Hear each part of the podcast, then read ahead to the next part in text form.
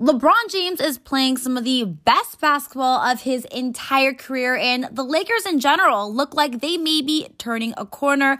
Is this the case, or are we just doomed for another heartache? What's up, Laker fam? Welcome to the Laker Han podcast. I am your host tonight, of course, Laker Han. I am joined by my favorite co host in the entire world, decked out in Laker Han merch, the one, the only Laker Dad. Dad, listen, we're going to talk about uh, the very obvious reason the Lakers are winning these basketball games, LeBron James. But first, let's just kind of give the Lakers some credit.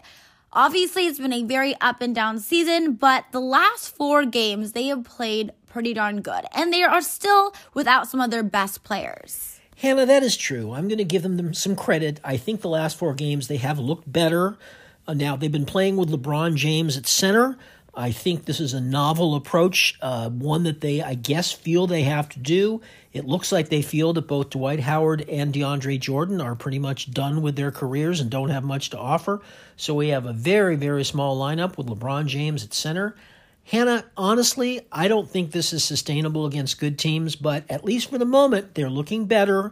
They've had some very entertaining games of late. I just want to throw out uh, some LeBron stats because, Dad, I know there's a lot of players playing well right now on other teams, but when you just look at what LeBron is doing in his 19th season, he's averaging 28.5 points per game, the highest for him since 2010. 52% from a field goal range, highest since 2018. 37% from three point range, highest from 2014. Uh, I mean, he is just playing out of his mind. And just even some more impressive stats. Just in uh, the last seven games, Daddy's averaging 36 points, 10.9, so pretty much 11 rebounds, and six assists, and shooting 42% from three point range. Dad, I mean, I think these are MVP caliber numbers. I mean, LeBron is playing the best basketball of his entire career, and he's doing it at age 37 in his 19th season. Yeah, Hannah, I think it's very, very clear to say there's never been another player at his age who's done anything close to what LeBron is doing. He's really carrying the Lakers on his back. It's it's fun to see. You know, unfortunately, uh, he gets a little tired by the fourth quarters. I've been noticing that, like the other night. Uh, but he played some very good defense in the fourth quarter the other night, which I thought was really cool. But yeah, LeBron has been spectacular, Hannah. Uh, but you know he's going to need some help. Yeah, well, you know, a player who has been helping him a lot as of late, two guys who I think has been showing that he has a lot of really great chemistry with LeBron is Malik Monk, dad. I mean, obviously we saw him play really well for us in the preseason. Started off the season a little rocky, but you know, dad, he has really just been extremely consistent this these last, you know, few weeks to be honest with you. I mean, this last win against the Timberwolves 22 points. He was 8 for 14 from the floor, 4 for 9 from three point range. Just in general, you know, him and LeBron, uh, when they're together, they're actually outscoring opponents by 8.5 points per 100 possessions. I mean, Malik Monk and LeBron James have definitely figured something out in terms of, uh, you know, chemistry. And I'm just really excited because Monk was a player going into the season that I was really excited to see because, of course, he's a young guy, only 23 years old. As we all know, this Lakers team doesn't have a lot of those. But dad, he is playing exceptionally well, which is great for this team because obviously we needed another guy to step up, especially now that we have, you know, AD out. We still are without Kendrick Nunn. You know, we've had a lot of guys in and out because of COVID. So Malik Monk, dad, showing that uh, he is going to be a key for us this season. Yeah, Hannah, you and I were calling for Malik Monk to be in the starting lineup for quite a while now, maybe even from the beginning point of the year. And of course, that wasn't happening, but suddenly in the last few games, he has been starting. The Lakers have been playing much better. He's been contributing at a very high level. You know, he's one of the few guys on this roster who can create his own shot. He can score in a variety of ways, and he's been really, really instrumental. Yeah, and you know, listen, we don't want to get too excited right now because, of course, uh, the Lakers have been playing better. We'll just say the last four games. I think they've looked pretty good. But of course, uh, you know, we don't want to get too ahead of ourselves. It's a long season. We've seen the Lakers maybe play a couple of good games, and then of course they they go with whenever they take one step forward, they take about 52 steps back. But listen, things are definitely looking better. They had a great blowout win against uh, the Portland Trailblazers on New Year's Eve, and then to back it up with a pretty impressive win again against the Minnesota Timberwolves. But of course, a big part of that is just due to a LeBron James and his incredible play. Yeah, and of course, Karl Anthony Towns who has demolished the Lakers in two previous games this year, was out. uh, this last time, and that helped. But still, I don't want to take anything away from the Lakers' victory. They played a solid game. You know, they played sound. They were utterly, completely destroyed on the boards. I think uh, Minnesota had almost as many offensive rebounds in the game as the Lakers had total rebounds. It was humiliating. It was embarrassing. But somehow, some way, the Lakers still managed to win, even despite the Russell Westbrook turnover machine.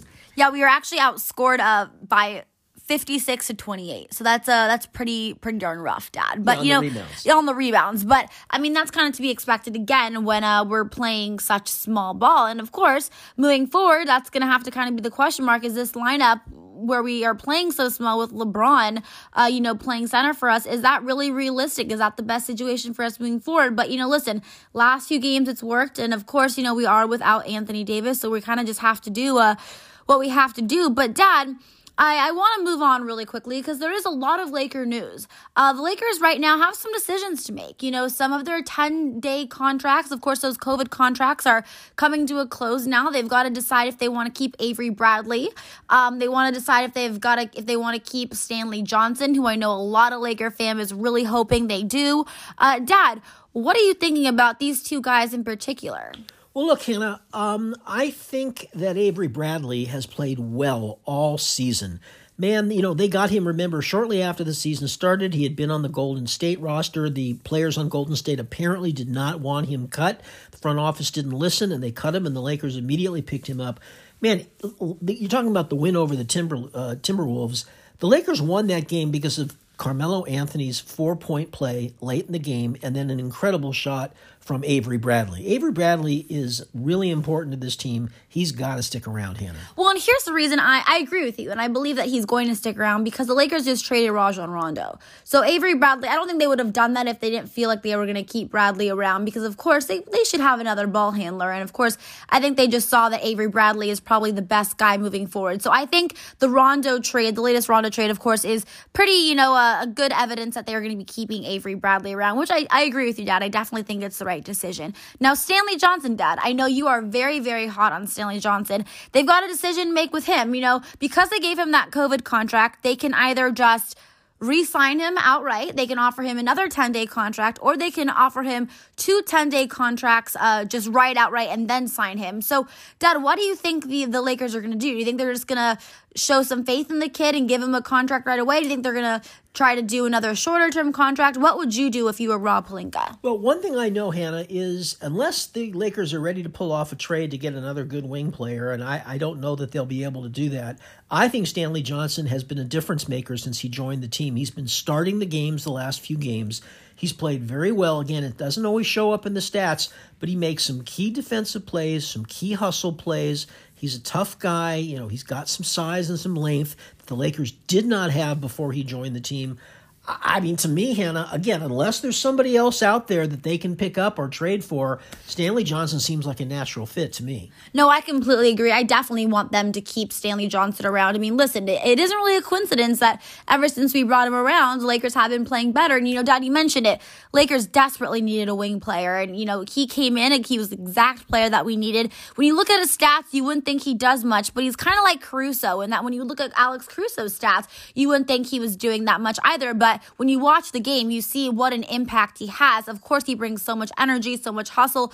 And again, the Lakers are so thin at that forward position, and in particular in uh, that wing position, that I think they definitely need to keep him around. You know, Hannah, I've noticed that a lot of the Laker veterans, they don't really hustle that much, it seems at times. They don't they don't really go after loose balls aggressively. You know, they don't really dive on the floor or really, really get in there to try to get those rebounds.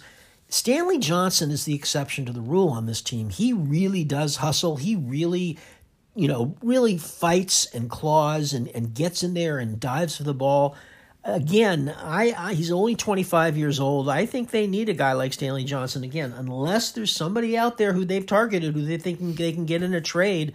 I think Stanley Johnson should stick around. No, I completely agree with you. And Dad, I, I don't think there really is anyone out there. I mean, I, I can't think of anyone out there. I mean, I know it would have to come to a trade, but I like the way Stanley's been playing. I think, again, you know, he's young, provides a lot of energy, a lot of hustle.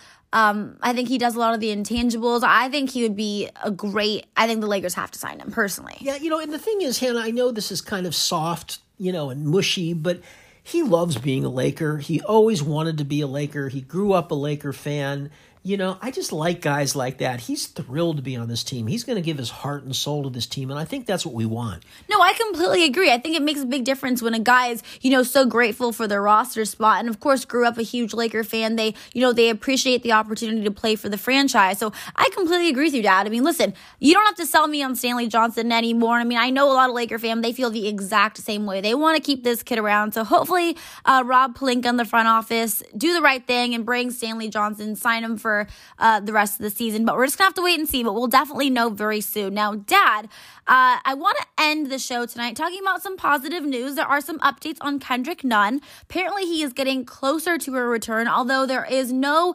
exact timetable.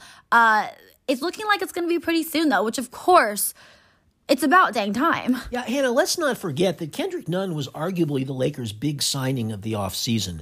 A hot player on the rise with the Miami Heat really counted on by the Lakers to be a major force this season. He was ready, I think, to take the next big step in his career. And it's just been really one of the biggest disappointments of the year is he's missed the entire season. The entire season. And there hadn't even been any just talk about him until recently. Not even a not even an update. But today Frank Vogel came out and said he's getting closer. He's getting close boy, that should be really, really interesting to see what he can do when he comes back. Yeah, I think a lot of people are forgetting what a, a, good player he is and what a big role that I think a lot of people expected. And I know Rob Pelinka in the front office were expecting him to have with this team. So listen, we don't know exactly when he's going to get back, but the fact that we're actually talking about him is good news. So I, I think, Dad, I think he'll be back by the end of this month. Would you think? Yeah, I, I, mean, I'm hoping it's closer to the middle of the month, to be honest with you, Hannah. Apparently, he is working out with the team now. Uh, and they're keeping, you know, keeping close to the vest, but it sounds like he's getting close. And remember, he's the only guy on this team, other than THT and the big superstars, who's on anything other than the veterans minimum. They gave him their mid-level exception, so they must have had a lot of confidence in him. And you know, we're all waiting to see what he can do. Yeah, and I know uh, I'm very excited as well as my Laker fam. So hopefully Kendrick Nunn is able to get back soon because we definitely need him. But you know what, guys? Things are really looking like they may be turning a quarter uh, for these for this Lakers team. You know, listen, we've been playing pretty well. Our next game is a very winnable game. It's tomorrow against the Sacramento Kings. I will actually be at that game, so hopefully the Lakers continue to play hard, continue to make improvements, and they get that win. But that is going to be it uh, for tonight's show. Laker fam, though, I want to hear from you. Do you guys think that the Lakers have finally turned a corner? Do you want them to re-sign Avery Bradley, re-sign, uh, you know, Stanley Johnson? Let me know. You can tweet me. My Twitter is at Hannah underscore Kulik, or of course, message me on Instagram. My Instagram is at Hannah Rose Kulik. Until next time, Laker Han and Laker Dad are out. Bye, everyone.